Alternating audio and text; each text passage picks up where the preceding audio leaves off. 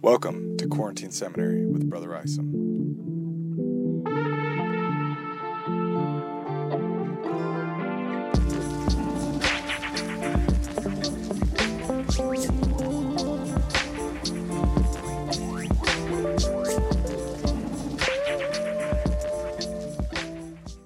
Greetings, everybody, and welcome back with chapter 8 of Mosiah. We've got a new storyline, and the action is picking back up in this book. In chapter 7, we were introduced to a few new characters, two of the most important being a Mulekite named Ammon, who was sent by Mosiah to track down lost Nephite tribes, and a king of the lost Nephites named Limhi.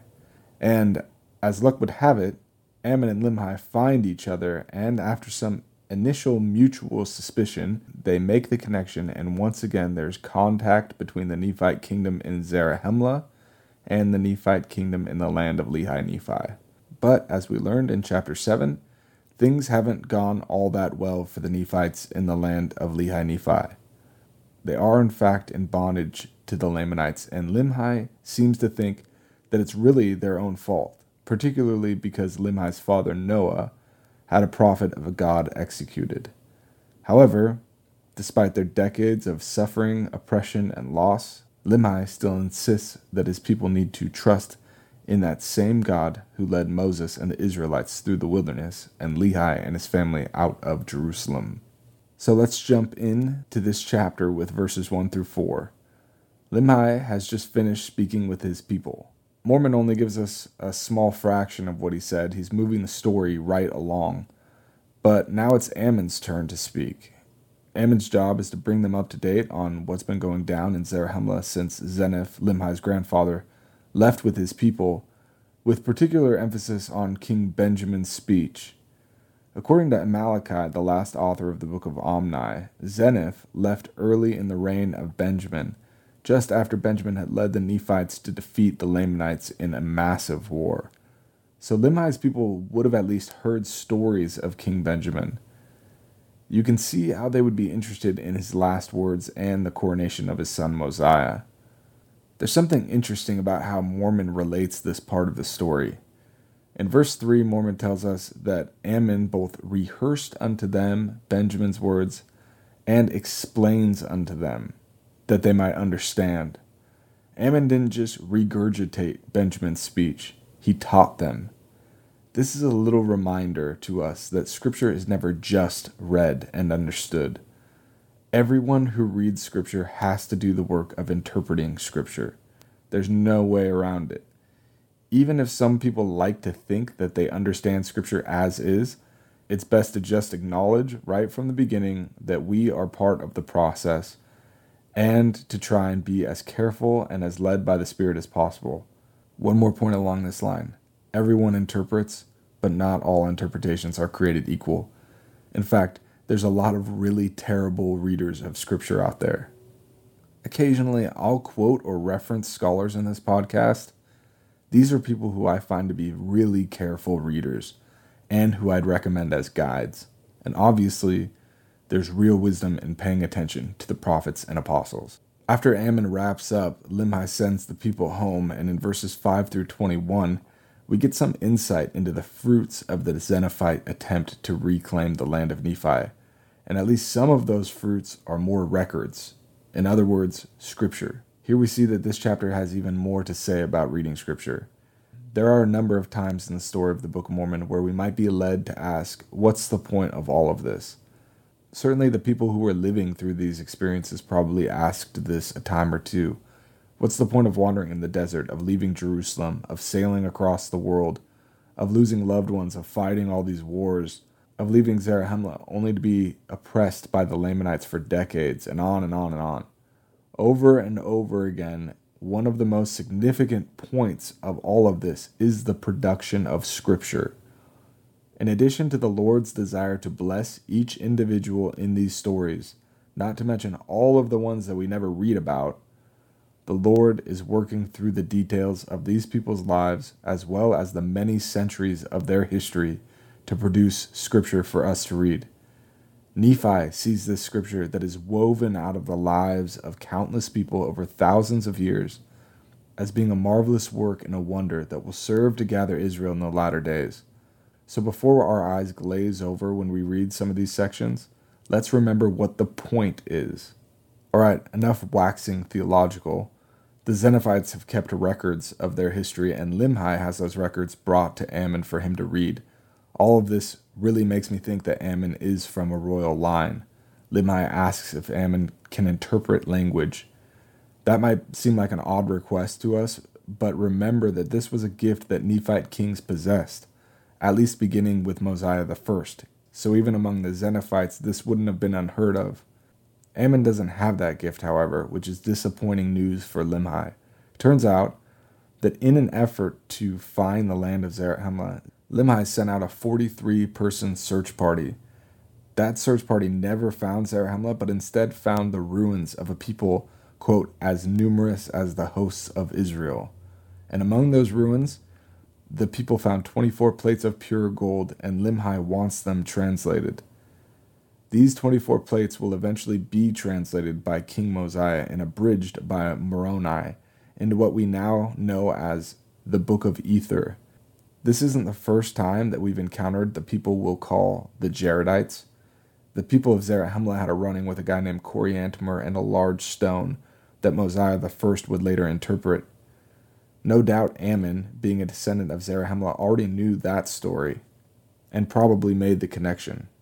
Ammon has more hope to give to Limhi besides just the promise of liberation for his people. He can't interpret languages. The word interpret keeps popping up today, doesn't it? But there is somebody who can King Mosiah. Mosiah has stones called by the Nephites interpreters that he likely inherited from his grandfather Mosiah. I hate to sound like a broken record here, but we may have already been introduced to these interpreters earlier in the missing portion of Mormon's record. Joseph Smith Sr. gave an interview to a man named Fayette Lapham about the plates where apparently he spoke about the interpreters, what we know as the Urim and Thummim. Here's the quote They found something of which they did not know the use. But when they went into the tabernacle, a voice said, What have you got in your hand there? They replied that they did not know, but had come to inquire. When the voice said, Put it on your face, and put your face in a skin, and you will see what it is. They did so, and could see everything of the past, present, and future. And it was the same spectacles that Joseph found with the gold plates. The gold ball stopped here and ceased to direct them any further. You can find more about that interview in Don Bradley's book, The Lost 116 Pages. Bradley believes the account is of Mosiah First. Ammon tells Limhi that the ability to use the interpreters makes a person a seer, and a seer is a revelator and a prophet also. And a gift which is greater can no man have, except he should possess the power of God, which no man can. A seer can know of things which are past, and also of things which are to come. And by them shall all things be revealed, or rather, shall secret things be made manifest, and hidden things come to light and things which are not known shall be made known by them. And lo, things shall be made known by them which otherwise could not be known. Thus, God has provided a means that man, through faith, might work mighty miracles. Therefore, he becometh a great benefit to his fellow beings. I suppose that we should say something here about prophets, seers, and revelators. There's a tendency to flatten these terms across space and time, or put more plainly, we assume that these terms always mean the same things whenever we come across them. Clearly, Ammon has a particular understanding of what constitutes a prophet, a seer, and a revelator, respectively. When Limhi uses the word prophet, his most direct experience with that term would be with Abinadi, or perhaps some collection of early Book of Mormon prophets and Old Testament prophets, at the very least, Isaiah. So we see that different people are already working with different definitions. So let's focus in on Ammon's definition of a seer, someone who uses these interpreters to see past, present, and future. So was Lehi not a seer because he only saw visions and used the Liahona, but never the interpreters? What about Nephi, who had a grand sweeping vision of pretty much everything? Or Isaiah, who saw God sitting upon his throne and who was one of Nephi's main inspirations? Look, I haven't heard any living prophet claim to have quote unquote interpreters, what Joseph would call the Urim and Thummim. Yet we sustain them as seers. In fact, we sustain them as prophets, seers, and revelators. Is that just redundantly saying the same thing three times in a row? I have more questions for you right now than answers, but my gut tells me that Ammon might be a little too focused on the instrument whereby revelation comes, rather than the gift and power of God that enables that revelation. And look, I don't mean to put down Ammon here, but I do think we should read him critically. These aren't just aimless musings. This has application in our understanding of key events of the restoration, namely the coming forth of the Book of Mormon and perhaps other restoration scripture. A few years ago, the church released a picture of the seer stone that Joseph used to produce the Book of Mormon, or at least a majority of the Book of Mormon. This was disruptive to the faith of some people, many of which had gone their whole lives without even hearing about a seer stone or seeing any artistic depictions of it. Think about most paintings or videos you've seen of the translation process. A lot of them simply have Joseph looking directly at the plates, which is definitely historically inaccurate.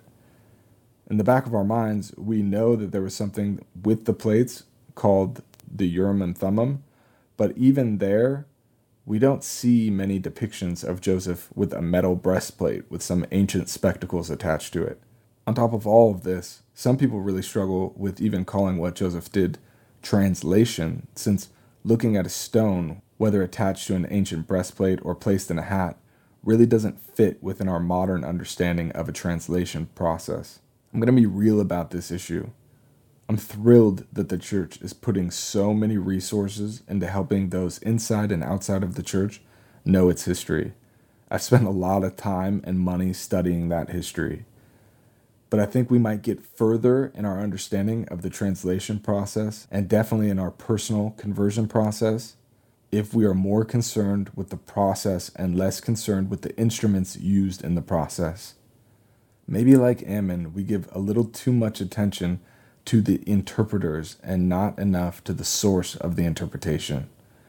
How much does it really matter whether it's a staff or stone tablets, or a gold box or brass serpents? or a brass director ball, or ancient glasses, or brown stones, or gold plates, or bread and wine, or bread and water, or olive oil, or on and on and on. Isn't the point that it's God working through all of them for the purposes of blessing his children? Maybe that's the reason we weren't left with the gold plates, but the Book of Mormon instead. The real value of those plates was not in the material used in their construction, but in scripture that was produced from them Limhi is fascinated by the 24 plates of gold, but the gold doesn't satisfy him. He craves to know what they say. That's a reminder of how blessed we are to have the words that we have. When Limhi heard that there was a chance to know what the plates said, he responded, Doubtless a great mystery is contained within these plates, and these interpreters were doubtless prepared for the purpose of unfolding all such mysteries to the children of men. How marvelous are the works of the Lord, and how long doth he suffer with his people? Yea, and how blind and impenetrable are the understandings of the children of men. For they will not seek wisdom, neither do they desire that she should rule over them. Yea, they are as a wild flock which fleeth from the shepherd and scattereth, and are driven and are devoured by the beasts of the forest. Limhi and his people have been starving for hope They've been starving for liberation and for God's word, and they aren't taking the opportunity presented to them lightly. We have more than enough opportunity, particularly when it comes to scripture. Perhaps Limhi, if he could speak to us now, would caution us against being blind to that opportunity. Perhaps he would tell us that learning a new bit of history doesn't need to scatter us and drive us into the forest. There are beasts out there he might tell us. Focus on following the shepherd. Thanks for listening. We'll talk to you next time. Quarantine Seminary is an independent podcast unaffiliated with the Church of Jesus Christ of Latter day Saints. None of the views expressed here represent the official teaching or position of the Church of Jesus Christ of Latter day Saints. Our music today, as always, was provided by Dallin Isom. Be sure to check out his stuff at SoundCloud.com. Be sure to subscribe to stay up to date on new content Until next time, I'm your host, Mason Isom.